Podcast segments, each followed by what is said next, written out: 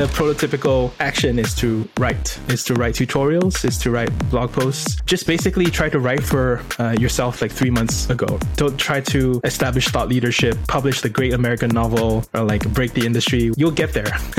Just warm up first. Hello and welcome to the Scrimba podcast. On this weekly show, we talk to both new and senior devs as we go on the hunt for actionable tips to help you learn to code and get your first dev job. Today, we're talking about personal branding. Now, personal branding is a concept that often comes up on this pod. However, it's also something many developers do not prioritize. We agree that getting better at your craft as a developer is important, but all our most successful guests say the same thing, which is that it really helps your chances to be successful if you are proactive about surfacing and demonstrating your craft, your achievements, and expertise. In today's job market, a personal brand is one of the things that can really set you apart. So, what is personal branding exactly? Well, you're going to get lots of actionable and approachable examples in this episode, but in summary, it involves crafting a distinctive image and reputation for yourself, setting you apart, and ensuring you get noticed rather than ignored. A personal brand helps you get noticed because it gives others a chance to discover and appreciate your work and once they understand your capabilities, they might just approach you with an enticing job opportunity or freelance project. If you had no brand or blog or anything like that, they could never discover you.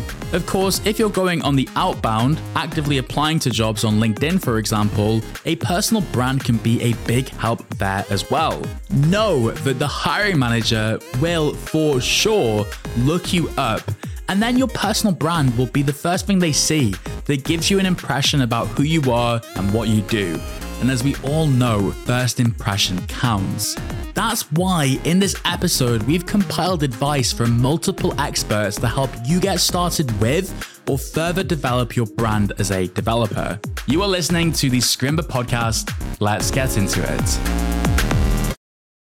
A brand just to take a step back, you know, and, and look at it from a macro perspective, a brand is visual, but it doesn't have to be. It could be a person. It could be a spokesperson. It could be something you smell. There could be smells associated with certain brands. It could be audible. So it's really an all encompassing term.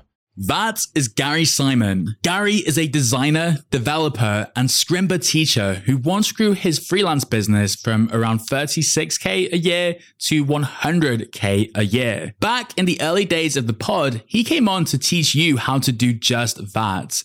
And one part of it, you've guessed it, is building a personal brand online. When it comes to somebody who's in the tech industry, who's a designer or coder, who wants to establish their own brand, well, what does that brand mean? Well, you know, it's it's open to interpretation, but for your personal brand, you just have to ask yourself, you know, what is it that makes you unique, and how can I put it together in, in sort of like a, a package that personifies who I am as an individual. Do you have a color scheme for yourself? You don't have to necessarily. Could your brand be really focused on your personality? Maybe you're really unique. I mean, Dev Ed on YouTube, he's a really unique guy and he puts in magic tricks in front end development tutorials. So that's a part of a brand. Me personally, I don't think there's anything interesting about myself. That's for sure. I think I'm just, I'm hardcore in my consistency since 2014 and I've been uploading like twice a week and I haven't stopped since. Gary's focus is on YouTube, but you don't have to start there.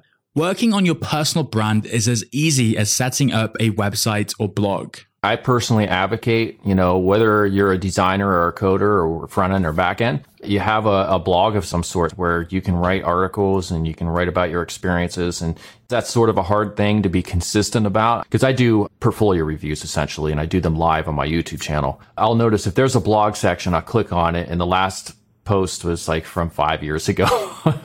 uh, so it, it's hard to keep up with. But um, if you can show that you can write and maybe you're doing tutorials even, that will build trust. Now, I know what you're thinking, but Alex, I'm just learning. I don't know what to write about. Well, here's the thing it doesn't have to be perfect the first time around.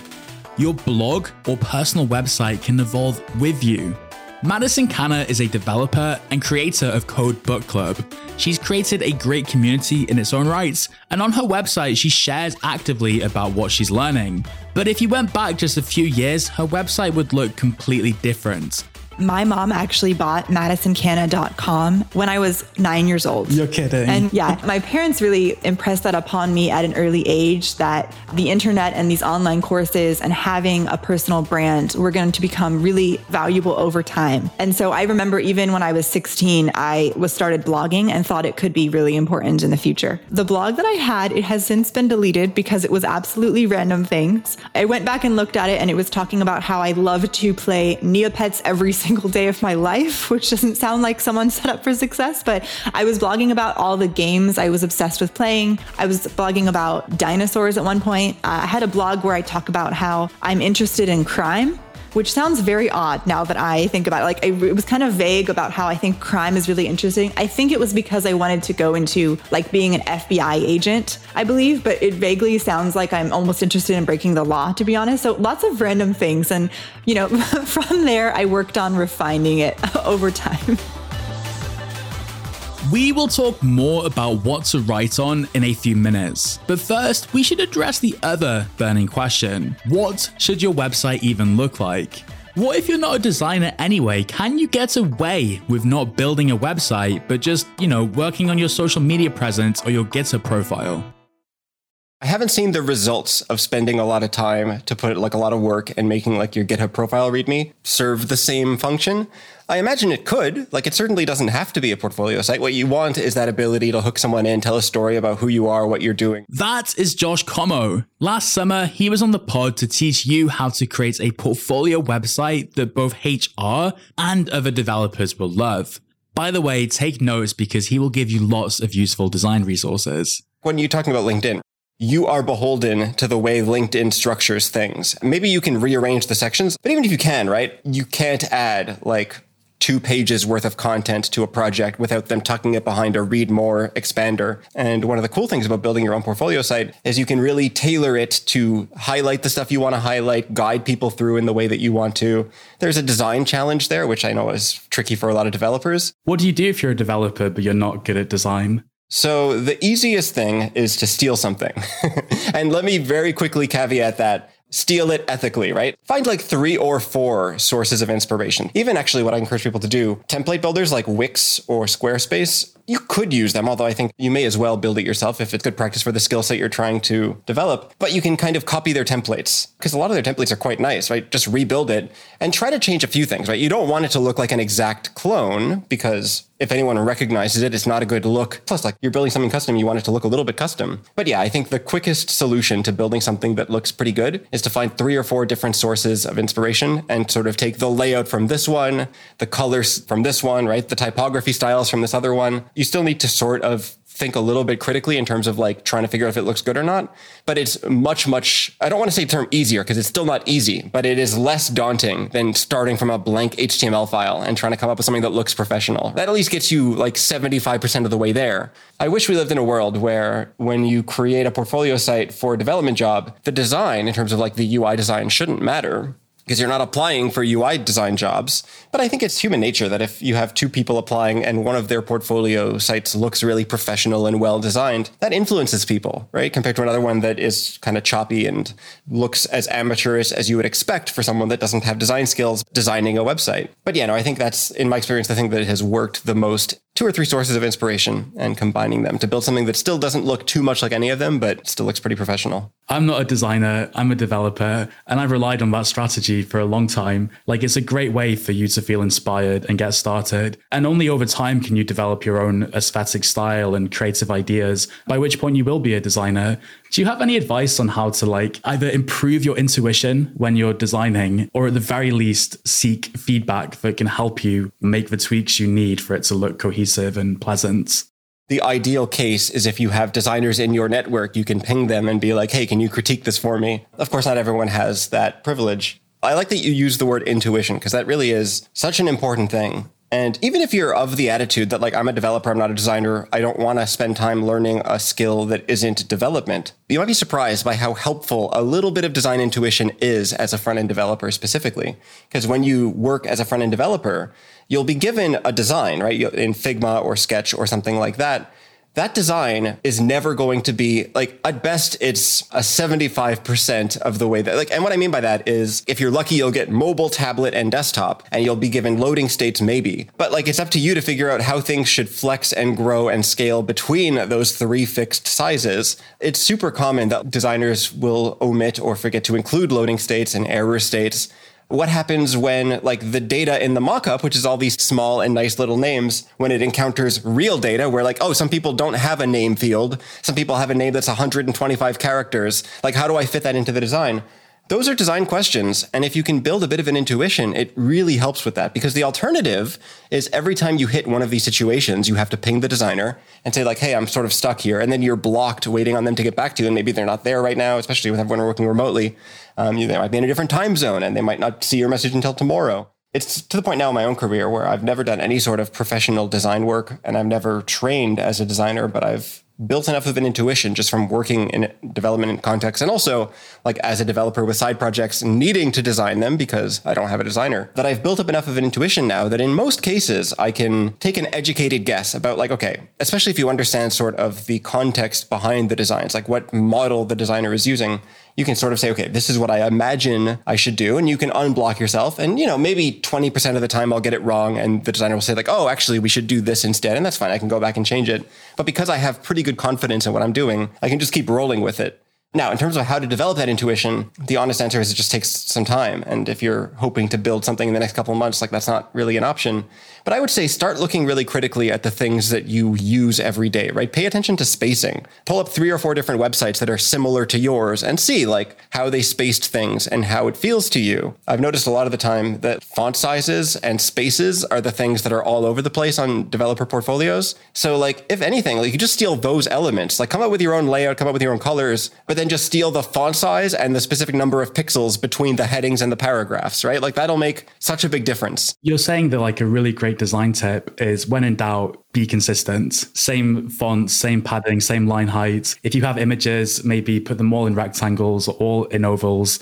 You know, try and use a consistent sort of color palette. Yeah, and just to make sure what I said is clear, steal the spacing from something else that you think looks good. And there are tools that you can use, like Xscope is one. Pixel Snap is one I discovered recently. It's a macOS exclusive. But what's cool about it is you toggle it on and then using contrast, it's able to like draw the distance between two elements. So you move your cursor between the heading and the paragraph, and it shows you like, oh, there's 72 pixels between these two things. Granted, with typography, it's a little bit tricky because it's giving you the distance between the bottom of the characters in the heading and the top of the characters in the paragraph. And on the web, there's like built-in spacing. Like you can't then take that 72 pixels and slap that in padding or margin. But yeah, that's like be as precise as you think you can in this. Like have your site next to some other site and then visually try and make make sure that like the spacing looks pretty close to identical. Because yeah, spacing in particular is just one of those things that it takes forever to build an intuition. And no one's going to notice if you steal the spacing from some other site if everything else looks different. Yeah, you can't patent that. Yeah. Another good utility for non-designers is a Fontpair, which gives you Google fonts that pair well together. Another piece of advice I could share, I don't think ambitious developers want to hear it, but sometimes the right thing to do when you're not good at design is to actually lower your ambition a little bit. It's very nice and exciting to look at an awesome portfolio and think, oh, mine needs to look like this to be competitive. But probably you're looking at the portfolio of somebody with far more experience. And what often happens in my experience helping new developers is that they underestimate what they can do in a couple of weeks. And what that leads to is analysis paralysis, procrastination. It never really gets done, or you have to cut so many corners. It would have been better if you went with something in quite a minimal style. Do you think that if your portfolio doesn't look very good. I sometimes wonder if it hurts you more than it helps you. Because at the end of the day, every company is looking at you as a potential web developer. They're going to assume it's your best work, even though it might not be a fair thing to assume. It's a great question. And I imagine it could, right? Like it makes sense to me. It probably depends on the company too. Like I mentioned earlier, right? There's sort of two audiences you're appealing to. You're looking to appeal to developers and to HR folks. I would expect that when a developer is pulled into the hiring pipeline and told like, hey, we have this candidate, here's their information, here's their resume, here's their portfolio site, uh, maybe a developer would be able to look past that. And if the content is really good, it still helps you more than it hurts. And I think what the advice that you gave about keeping things minimal, it's true. Like my own blog is maybe a decent example of this. I've put lots of little details in, but like this is like the third or fourth version of my blog. My first iteration did not look anywhere near as good as the one now, right? Great word, by the way, iterating, because the thing about developers is that we iterate on websites. It's not like a book or a movie when it's done, it's done. Like the whole point is that you're meant to iterate on it. Yeah, totally. When does it make sense then to use a template? I certainly get that a template is a double edged sword. On one hand, you're trying to stand out. And if you're using a generic template, uh, there's a chance you, you may be in the same cohort of applicants, easy enough to mistake, and that could be a bad thing. But also, if you're not particularly design orientated, or, or maybe you're in a pinch, a template can be a great thing to lean on. What's your advice? I think it gets back to the idea of finding two or three templates that you like and kind of mixing them together. Because it's true, like there are probably like three or four. In fact, when I was doing that thing where I asked for portfolio sites on Twitter, there were three or four people that had an identical website. They all just sort of took the same source inspiration and copy pasted, or maybe they maybe they re-implemented it. But either way, it looked like pixel perfect, and you don't want that. like that's not great. I meant to mention earlier, one of the reasons to focus and follow your advice uh, on building something a little bit more minimal is that you don't need it to stand out. You don't need it to be like the most beautifully designed portfolio. That's not really the goal, right? Because you're applying for developer roles. You just want it to be well designed enough that the design doesn't bring it down, that doesn't call attention in a bad way to it ultimately it's probably not the worst thing in the world if you take a template and just run with it but mix two of them together and make it a little bit unique. You know you also want to include some of your personality like if you're a particularly colorful or serious person like it's fine to sort of make tweaks to kind of let it be a little bit more personal to you. But yeah no the goal is just to make sure the design gets out of the way so that you're not distracting from the content which is the important thing. Coming up you have a website. Now what but first, I'd like to read some of your tweets about the podcast. Wait, Twitter changed its name to X yesterday. Are we still calling them tweets? Don't get me wrong, I don't think I want anything to do with your exes. I barely want anything to do with my own exes, even though my mother really likes one of them. I don't know which word to use. Are we Xing now, or are we still tweeting? But on the website, it's called x.com. I'm really confused. Anyway, on the platform formerly known as Twitter, Kasia Walsh wrote at Booker Codes, Hello, just wanted to say thank you so much for the Scrimba podcast. It is so motivating and informative. I have to say that it keeps me going when I doubt myself. Thank you. Thank you for the kind words, and good luck. Daniel at Mr. Giles 1 is sharing his progress through 100 days of code. On day 53, he wrote, Got contact info from friends and family of two senior devs who are open to advice regarding the tech job search. Made some progress with Free Code Camp and enjoyed the Scrimba podcast. It's great seeing that people are doing 100 days of code during the summer as well. I kind of thought that everybody will be taking a break until September, but apparently I was wrong. If you're doing 100 days of code and you're listening to the Scrimba podcast along the way, tweet about it, or sorry, X about it, and join the community. And if you're feeling really supportive, please consider leaving us a rating or a review in your podcast app of choice. Currently, we have 4.9 out of 5 stars based on 73 ratings across different platforms. So come on, if you're enjoying the podcast, help us get to 5 stars. We're so close. And if you write a review, I will read it on the show. I promise. But for now, let's talk some more about personal branding.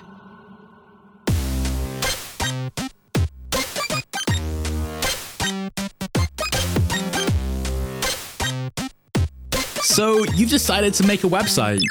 Great decision, by the way. You've bought a domain, installed a blogging engine like WordPress or Ghost, maybe you're just using Dev2, and you figured out what it all looks like. Now you only need content. Of course, your project should go there, but maybe that's not going to be enough. We've already talked about blogging. Many people think that they can only blog about the things that they are experts in, and that's probably why many developer blogs are very rarely updated. We're here to challenge that notion.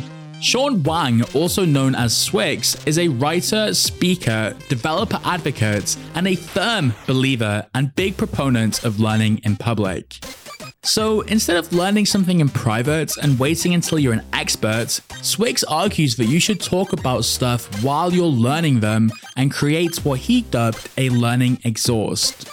You can write blogs, tutorials, or cheat sheets. You can ask and answer things in a Q&A format on Stack Overflow or Reddit. If you want, you can start a newsletter or even draw cartoons. Maybe if you're super brave, speak at a meetup or conference. Whatever your thing is, make the content you wish you had found a couple of months ago. Swyx keeps an almost daily dev blog written for no one else but himself. If anyone else finds it, that's just a bonus. It's a fundamental change to the way that you prove your interests and your skills. The traditional job hunt is done through, you know, hey, I need a job now. I'm going to look at the available opportunities on a job board.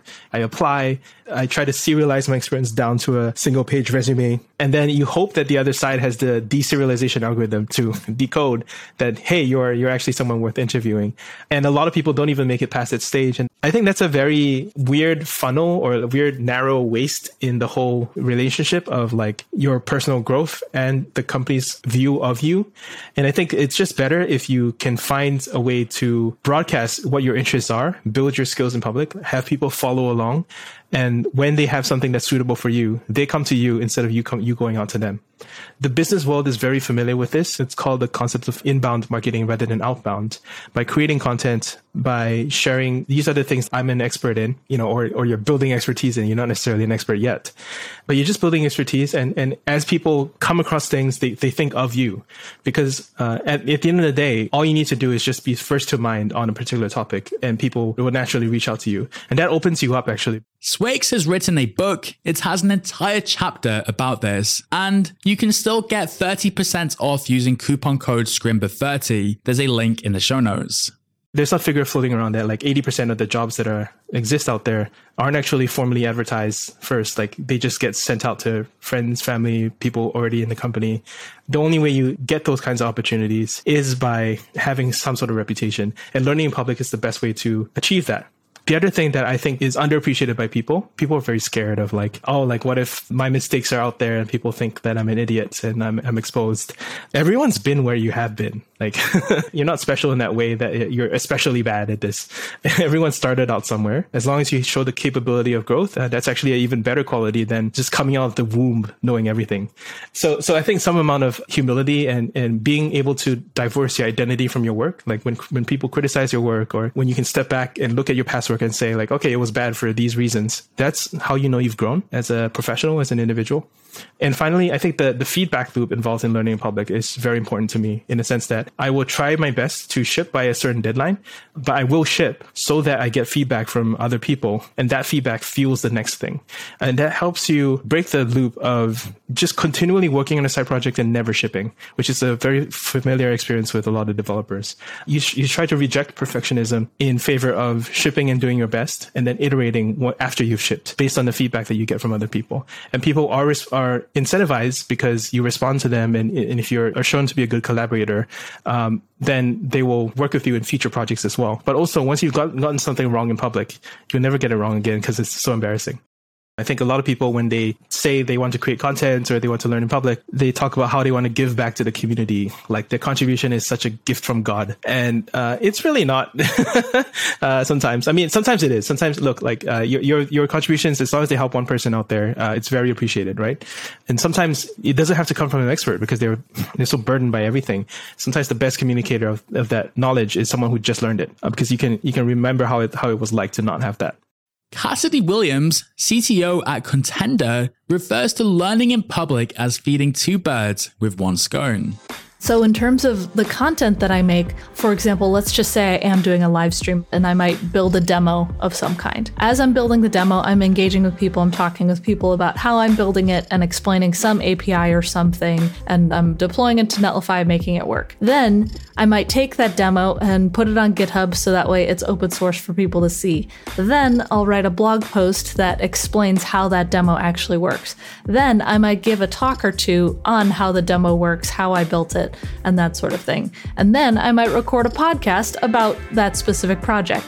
And so it's making one specific piece of work, but being able to just use it a ton to make a bunch of other pieces of content. I code a lot, but a lot of times it's very similar types of projects, but I'll reuse certain types of code, certain types of ideas, and then build a bunch of content around those ideas. I think a lot of the stuff that I do can really help people who are early in the industry because it's all about learning in public and being vulnerable in public and putting your name out there. And there's plenty of blog posts out in the world that say learn in public. And so it all it really is is as you learn a topic, write it down. Whether you're tweeting it, putting it on LinkedIn, putting it in a blog post, putting it somewhere, just make sure that someone knows that you learned about it, even if it's just one person. And slowly but surely, as you are learning different things and, and building different projects and growing, um, you could use like the hashtag 100 days of code on Twitter. You, as you put up all of this stuff, you might be able to write blog posts on dev.to. Heck, you might be able to make a screencast on Scrimba. As you do all of these things, more and more people will start to notice the skills that you have. And when you are applying for a job, you have a track record.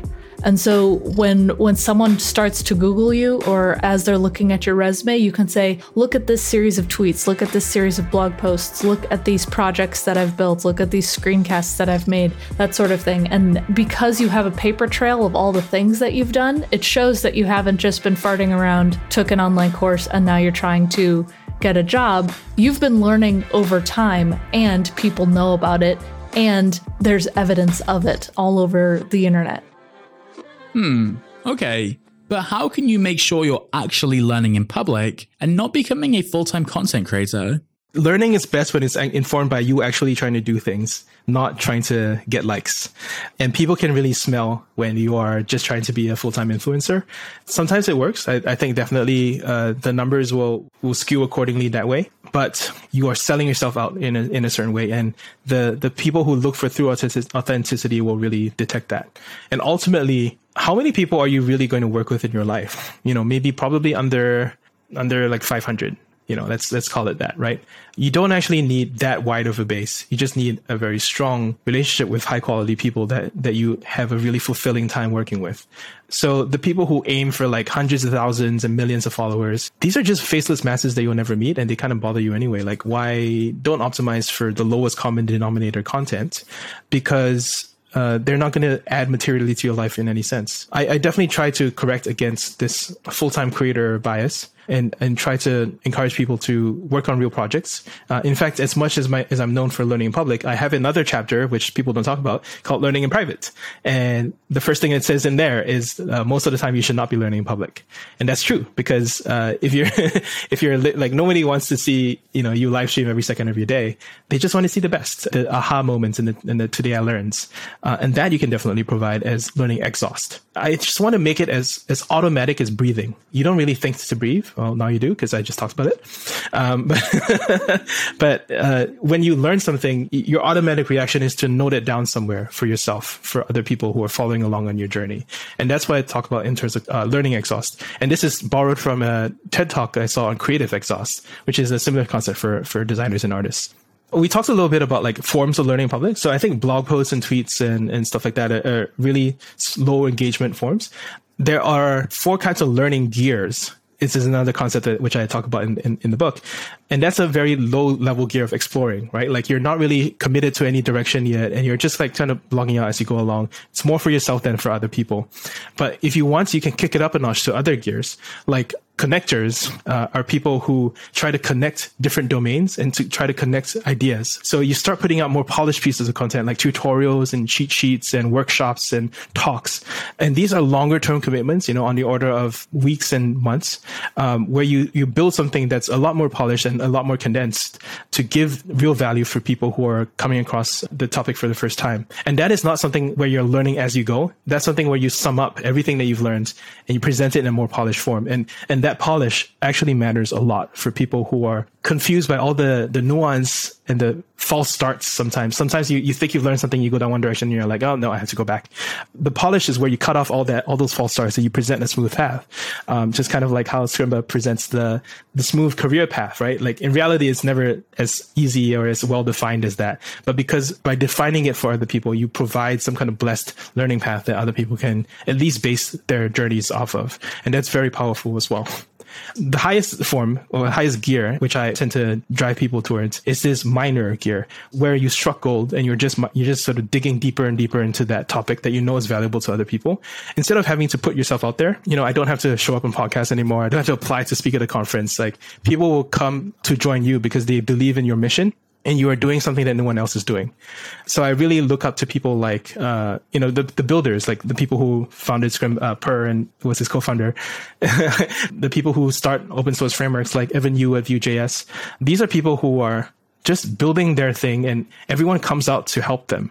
So it's, it's a form of learning in public that is just very mission driven and no longer very broad. Like you could be doing a thousand other things and you probably could be making more money doing other things too. But you're just so driven and, and so keen on building and making this idea into reality that you just drop everything to do this one thing. I've just drawn a path from like, you know, this uh, extreme breadth, like where you go a mile wide and an inch deep as an explorer. And you can sort of step it up eventually as you, as you narrow in on what you're focused on into a miner where you, where you just have found the thing that you want to be known for, for your entire career and just do that and be that person and be that expert in the world that everyone looks to. So, with all this in mind, what should your new website look like? And if you also display your portfolio projects on your website, what is the best way to present them? Here's Josh. There's sort of two audiences you're appealing to. You're looking to appeal to developers and to HR folks. The layout that I like, that I think ticks all the boxes that I personally think are important, I like to have some sort of hero, some sort of like main thing that you are shown when you first load. Often that can include a photo of yourself if you're comfortable with that, your name, and then like some sort of brief, maybe like four or five sentence description of who you are, what you're looking for. And this is where I think, you know, you can have a bit of your personality shine through. You can really make this custom to the, the sort of person you are and the sort of work you're looking to do. Below that, I like to have projects, and typically what I like to do is I like to have either a grid or a list where you have this part is fairly typical. Maybe you have a screenshot or a logo or something, the project name, a short description, but then critically, a link to view more information about it because I think every project should have its own page and that page should go into deeper detail about how the project works.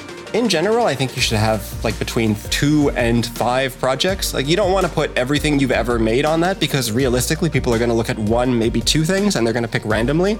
Like if you built like a calculator in half an hour and it's your 17th item in the list, that might be the only thing someone sees, which is not great. So yeah, two to five, something like that, projects and the thing. And then below that, you can have contact information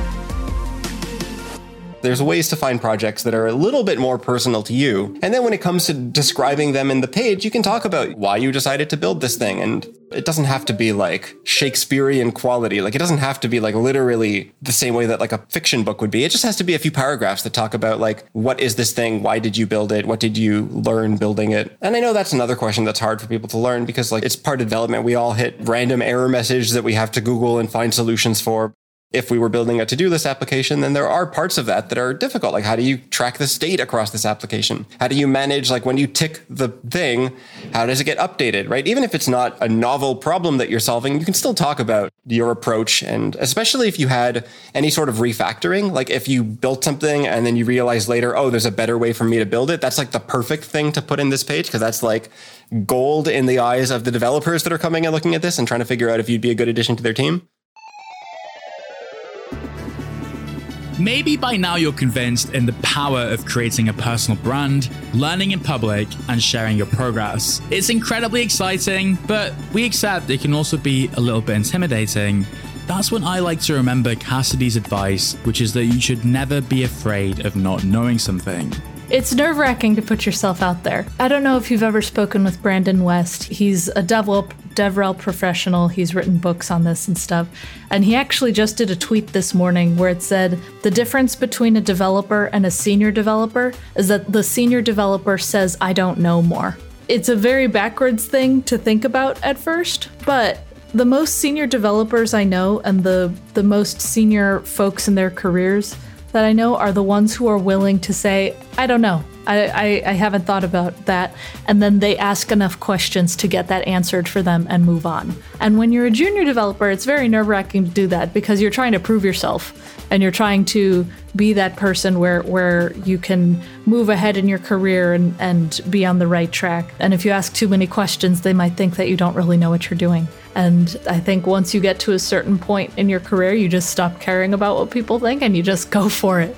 I remember not just in the public development world, but in academia and stuff, I would occasionally watch presentations from PhD students and, and master's students and stuff for their theses. And the people in the audience who were the most senior and tenured professors, they were the ones who asked the most questions every single time consistently. I had to kind of force that into my brain because when I was first in the industry, I wanted to be like, I wanted to be in charge. I wanted to prove myself. And so I didn't ask a lot of questions. And I do think that slowed me down in general. Sometimes, even myself, I'll be thinking, oh, I should know this. I should know this. Oh my gosh, I've been coding for so long and I don't know this. But I mean, people Google things all the time. People look at Stack Overflow all the time. And if all of this still sounds like a lot, just start small the prototypical action is to write is to write tutorials is to write blog posts just basically try to write for uh, yourself like three months ago right you know like don't try to establish thought leadership and like publish the great american novel or like break the industry you'll get there just uh just warm up first as you have that regular writing habit you figure out the stuff that you're good at and the stuff that other people are interested in. Understanding where you can be relevant to other people's interests is probably a skill that just needs to be developed over time. If you focus too much on others, then you will be very burnt out because there's nothing internally that's keeping you going. And if you focus too much on yourself, then no one else externally has any incentive to care what you say. So you need to balance it a little bit with, with a bit of like yourself intersection with others. That's, that's, that's definitely a, a, balancing line that, uh, sometimes I, I miss it and sometimes I really nail it. And it's, it's really wonderful and gratifying when you nail it. I'll be redoing my websites over the summer, and I know I'll be using a lot of tips from this episode, even though I'm not a developer. That was the Scrimba Podcast, episode 125. This episode uses clips from previously published interviews. If you'd like to listen to the full interviews, I will link all of them in the show notes. If you made it this far, subscribe. We are a weekly show, and you can find us wherever you listen to podcasts. The Scrimba podcast is hosted by Alex Booker. You can find his Twitter handle, sorry, his X handle in the show notes. There is no way this is ever gonna sound good. This episode was written and produced by me. I am Jan, the producer, and you can also X at me if I have butchered your name in the mid roll. Thanks for listening, and we'll be back next Tuesday.